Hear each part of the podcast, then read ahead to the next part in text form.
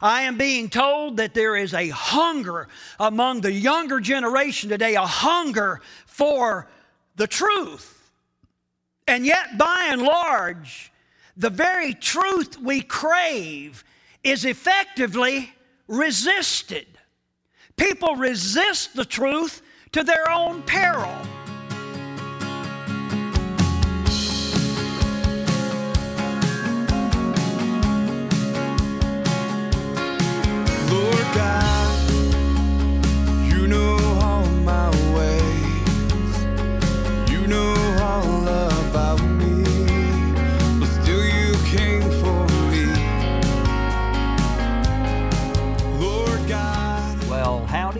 Welcome to New Life. I'm Terry Knight, the pastor here at New Life Community Church. I thank you so much for turning us on, tuning us in. I trust, as always, that the Lord's going to bless you all over the place as we fellowship together here for the next 28 and a half minutes. We really do thank you for your partnership in the gospel. Your watching the program partners you with us. When you tell other people about the program, boy, it just takes it to a whole nother level, and we really appreciate that. We trust you will tell your friends and neighbors about New Life Telecast. What we purpose to do here is to bring to you the Word of God in a balanced way. A balanced way, not way off this end or way off that end, but in a balanced way. The Word of God, which we believe to be the Bible. The messages that you hear on New Life Telecast are taped live on Sunday morning at New Life uh, Community Church for our primary worship celebration, and we'd love to have you for any and all of those services. Now, listen, there's a, a lot of scrambling going on these days. Uh, Post COVID, a lot of churches haven't recovered, a lot of church fellowships, and a lot of people are seeking, searching, looking for a place where the truth is proclaimed. Well, that's what we're trying to bring to you. Now, let me say this to you as we're going to, as an introduction to this particular segment, we're going to try to conclude over the next week or two this series that we began some time ago. And today, tonight, or whatever time you might be listening to the program, we're dealing with the issue of truth. Truth. Truth is under assault today to this extent. Many are advocating that there's no such thing as absolute truth. We have my truth and your truth and his truth and her truth. Uh, think about that, folks. If we all have our truth, there is no truth. I want to advocate to you that the truth is found in the Word of God, the Bible. And truth stands when the truth truth flourishes, if you please, when the truth bearers stand up and speak out. Now, I'm not talking about in any kind of belligerent way, but just speaking forth the Word of God. Well, that's what this particular message is going to deal with. I want to read one verse in your hearing, and we're going to jump right on into this, found in Mark chapter 4. Mark chapter 4 and verse number 15. The back half of the verse says this Where the Word is sown, where this Word is put forth, Satan immediately comes and takes away the word that is sown in them. Isn't that interesting? Where this is sown into people's ears, their spirit, the enemy shows up to take it away, and he does that immediately. Pray with me. Father, I thank you so much for each one that's turned on this telecast, and I pray that by your word you would speak to their hearts. Help us to know and to be able to uh, come against the evil one as he attempts to steal your precious word from us. We pray, we ask in Jesus' name. Amen and amen. Hey, you hang on. I'm going to be back here in just a little while to wrap things up. God bless.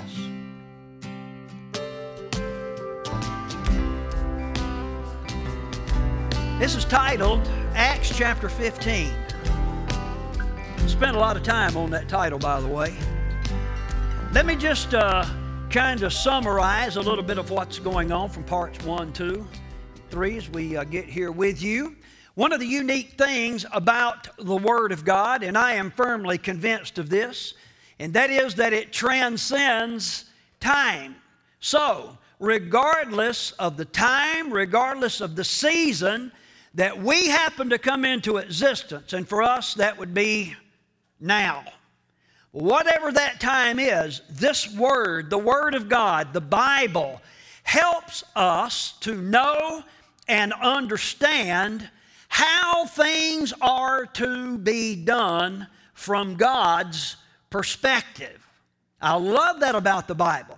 In fact, I think it was just ingenious that God come up with that plan. And I'm sure that he is impressed with the fact that I think that he was ingenious. The challenge for every generation is to discover, to uncover the eternal God of the Bible and his everlasting plan for mankind. Now, I attempted to personalize this a couple of weeks ago, and we're going to hit that again this morning because I think it's very important. The challenge is not just for us, but the challenge is for you. Now, how many of you know sometimes you talk about us, you gets missed in that process? Am I right? Yeah. When he says us, is he talking about everybody but me? No, I want you to understand the challenge is for you to discover the eternal God of the Bible and his everlasting plan for your life. I trust that you're giving this the time that it deserves. And I'll just ask you my first question to you this morning is this Are you prayerful and careful to discover God's purpose and plan for your life? Are you careful about that? And are you prayerful about that? Is it just something that's in your head and you just check the box maybe every Sunday or one Sunday a month, as is the case with a lot of folks these days? Number one on your study notes, fill this in with me if you would, please. I tried to help you realize, and I'm still summarizing a little bit, there was some peopleness manifest in Acts chapter 15. Let me help you understand what I mean by that. Help me out, church. People do. They do. There was some peopleness going on in Acts 15 in the church in Antioch, Syria. Here's what was going on the truth, God's truth, was under attack. The truth, God's truth, was under attack. I said to you a couple weeks ago, the truth is an attractant to Satan. Now, when you first hear that, it's kind of weird. You're like, my goodness, what the world's he talking about? The truth is an attractant to Satan. Here's what I mean by that. Where there is truth, the truth of God, Satan will purpose to send an envoy to destroy it. I cited for you Mark chapter 4 and verse 15. Where the word is sown, Satan immediately comes. When does he come? Immediately and takes away the word that is sown in them. Beloved, you've got to know every time Satan shows up, he shows up as a thief. He shows up to steal. Never have you heard at a party, oh, look, Satan is here. I'm so glad you came. Huh? When he shows up, it's not a good thing. Paul illustrated this to us by way of his encounter with Alexander, the metal worker. You can read about that in 2 Timothy chapter 4. Alexander was a lion's mouth, a lion's mouth, a tool in the hands of Satan. Listen, when God's truth is put forth, there will be truth bashers that can, they can be characterized as persons who are misled. You understand the difference between being led in a right way and being misled. Truth bashers have been misled or misinformed. Whenever God's truth is put forth, there will be misled, misinformed people to show up to try to squelch it. Now, watch this. Let me see your eyeballs. This is often a, an unconscious response on, on behalf of some of these, what uh, have been referred to as well intentioned dragons. But they show up nonetheless and endeavor to squelch the truth. Now, here's some good news. You ready for some good news? All righty. When truth stands, truth wins. Let me do that again. Really need to emphasize this to you. When truth stands, truth wins. Number two on your study notes, fill this in with me if you would, please. Truth stands when. Perhaps I should say it this way When does truth stand? What are you talking about, Pastor Terry? Truth standing. Truth stands when truth bearers, would you underline that? Truth bearers stand up and speak out. We used to sing an old song back at the Satspa Hall Church when I was a little boy growing up, and it went something like this Stand up, stand up for Jesus, ye soldiers of the cross. Lift high his royal banner, it must not suffer loss. From victory unto victory, his army shall he lead, till every foe is vanquished, and Christ is Lord indeed. Give it up for Pastor Terry. That was some good singing right there. Truth stands when truth bearers stand up and speak out. Watch this. I'm going to get real preachy on you right here. Beloved, our culture, what I mean by that is your neighbors, your work associates, some of your family members, perhaps some of your acquaintances. Our culture today says, Church, y'all sit down and shut up. Am I right? Sit down and shut up unless you are standing up to speak out about something absurd. And I could give you some illustrations. I'm not going there. I'd probably really get preachy on that. Church, can you be encouraged this morning? Can I put courage into you this morning to stand up and speak out the truth? I'm not necessarily talking about becoming loud and boisterous, certainly not talking about becoming belligerent, just standing up in whatever way you do according to your personality and your temperament and speaking out the truth. Do not listen to those that tell you to sit down and shut up because they are asking you to do just exactly the opposite of what God has asked you to do. We're told to go into all the world and to preach the gospel, to go into all the world and make disciples, to tell everybody we know that we know Jesus. Now, it's usually during this time where it gets real quiet because people are like, man, I wonder if he's talking about me doing this stuff. Well, I don't want you wondering. Yeah, look at your neighbor and say, he's talking about you. You look back at him and say, what you talking about, Willis? He's talking about you. Listen to this. It's going to seem like I'm jumping, but I'm not. Most times, Satan's helpers do not appear as Satan's helpers. You want me to do that again? Most of the time, Satan's helpers do not appear as Satan's helpers. There's no wonder because Satan himself doesn't appear as Satan. He appears as an angel of light. That fact should behoove you to be observant. Can I say this to you, church?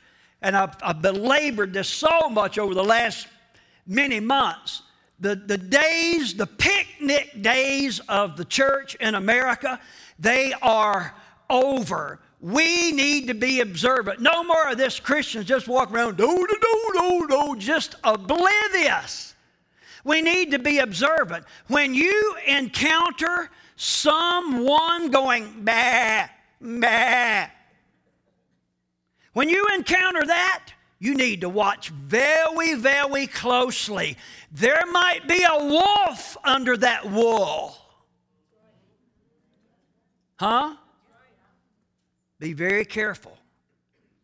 Now, I'm going to try to put a period on my brilliant summarization. Wasn't that brilliant? Probably one of the better summarizations I've ever delivered. What happened when the misled truth bashers showed up at the church in Antioch. Here's the long and the short of it. They attempted, everybody say attempted, It's important you understand attempted. Attempted doesn't mean that the conclusion is going to be what they intended for it to be. Are you with me?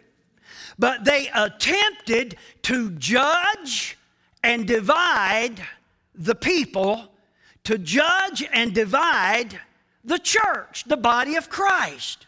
Fill in number three with me on your notes. Beloved, the truth, the truth of God will unite God's people. One of the ways that you can know whether a person is just going bah, bah to cover up their wolf, wolf. One of the ways that you can know whether they're the real deal or not is they unite around the truth of the Word of God. The truth will unite God's people. It is our rallying point. Have you ever wondered why I preach from the Bible on Sunday morning as opposed to, say, the Reader's Digest? fabulous rag that it is. The rallying point for the church is the Word of God. It literally is the glue that holds us together, it's the common bond. Why, I would say the overwhelming majority of you even brought a, your own copy with you this morning. Say amen right there. Well, I have my app, Pastor. Well, good. Cut it off and get you a Bible. He said as a death like silence fell across the auditorium. Coach Martin reminded our FCA meeting a couple of weeks ago, he's offered $100 for any kid that'll bring a Bible to a FCA meeting. You know how many $100 bills he's given away?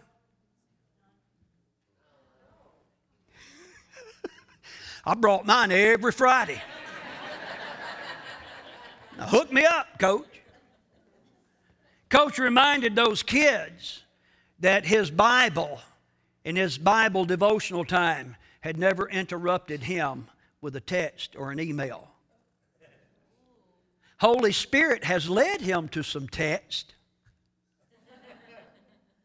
Point well taken. I digress. Ironically, the truth is the great separator for lost persons. Follow me on this. It'll sound like I'm talking in circles. It's mystifying to me that humankind longs for and craves for truth. So I'm told. I am being told that there is a hunger among the younger generation today, a hunger for the truth. And yet, by and large, the very truth we crave is effectively resisted. People resist the truth to their own peril. And the great illustration is the man or the woman that is drowning in the massive swells of the ocean, if you can imagine such a thing. And that individual has a life preserver tossed within arm's reach, only to refuse that life preserver. Can you imagine? And, and to continue with yelps of, Help me, help me rejecting the very thing that could save them, even in some cases, making light of the very thing that could save them, plunging deeper and deeper into the depths that will eventually snuff out their his or her life. Unsaved persons.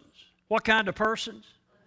Those are people that have not been born again, spirit filled.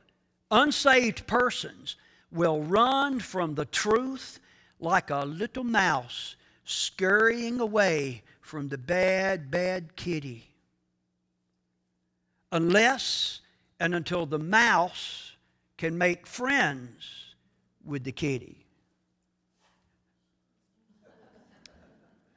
I love that story. I mean, that picture. And keep it up there for a moment. You might look at that and say, Pastor Terry, that ain't natural.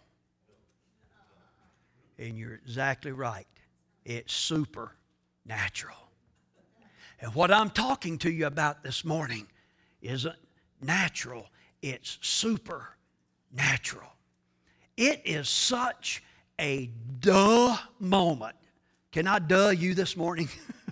it is such a duh moment when man, woman, boy, or girl, when an individual finally stops resisting our rescue and accepts the God of truth, you're kind of like, why did I resist this? Why did I reject this? Why did I push away the lifesaver as long as I did, clamoring that I was after the truth? And after you accept that truth, you wonder why, why, why you pushed it away.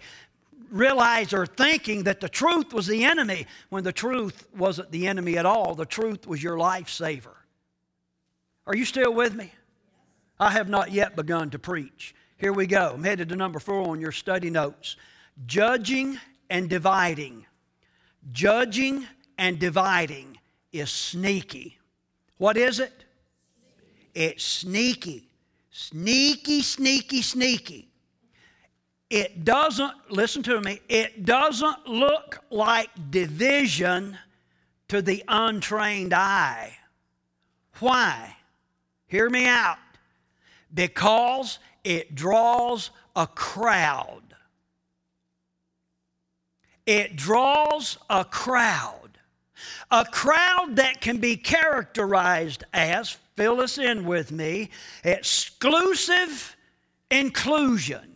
Are you familiar with that phraseology? Probably not. I just made it up Friday morning.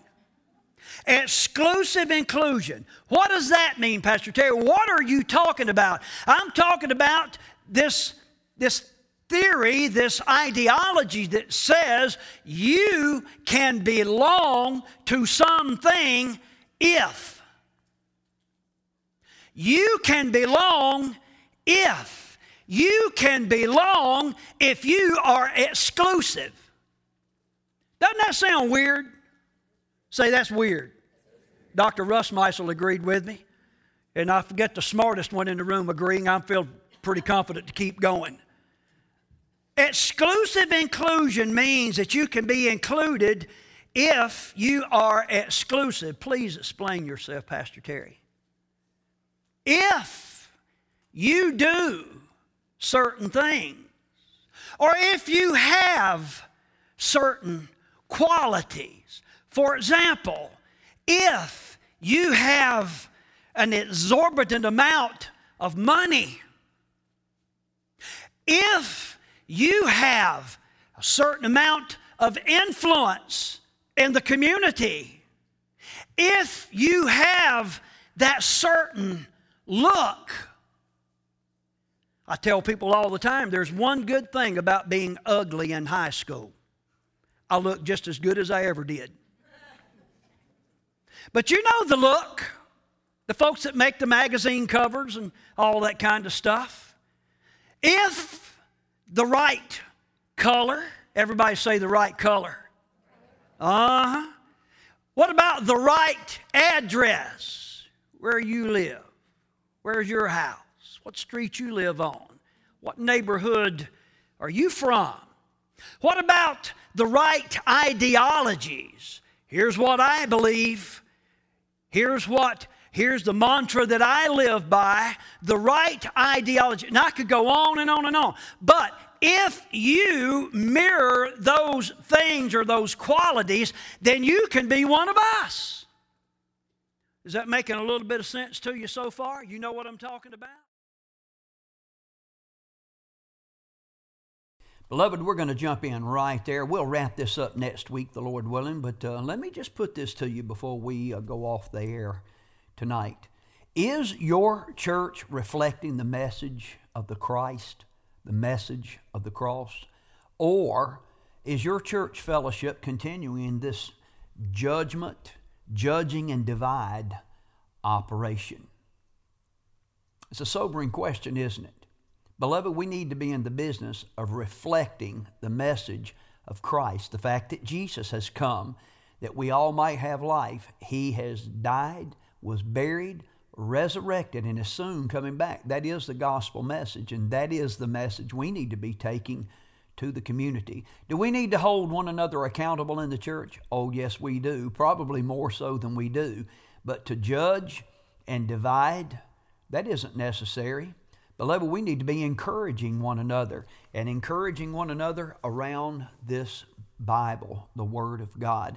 I would encourage you, whoever you are, if your church does not have some type of ministry where men sit around the Word of God and study it together, and women sit around the Word of God and study it together. And I'm not talking about just cute stories that we tell, but really studying the Word of God verse by verse, looking at it. If you don't have something like that, can you be encouraged to start something like that? Oh, Pastor, I could never do that. Well, you'd be surprised what you can do.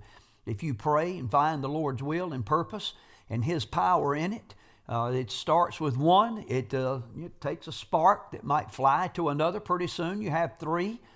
The Lord shows up in the middle of all of that. Pretty soon you have sits, and who knows what can happen when people decide to fellowship together around the Word of God. I just want to throw that out to you and encourage you along those lines. New Life has such an occasion. In fact, we have several uh, one of which is our men's Bible study. It meets Saturday mornings at 8 o'clock. You say, oh boy, that's really early. It is early. And it's a no frills Bible study, and the people that are there love it. It's a great time, and we'd love to have you. The contact information for New Life is there on the screen. You can find our address, phone numbers, and anything else you might need on the website. We'd encourage you to take a look at it. Uh, let me remind you, we do have a regular schedule of activities Sunday morning at 10 o'clock, our primary worship celebration. Also, midweek activities Wednesday night at 7 o'clock, something for nearly every member of the family, from very young to those of us who are not so young. Again, we'd love to have you come and be a part of that. Have you been born again? Do you know Jesus as your Lord and Savior?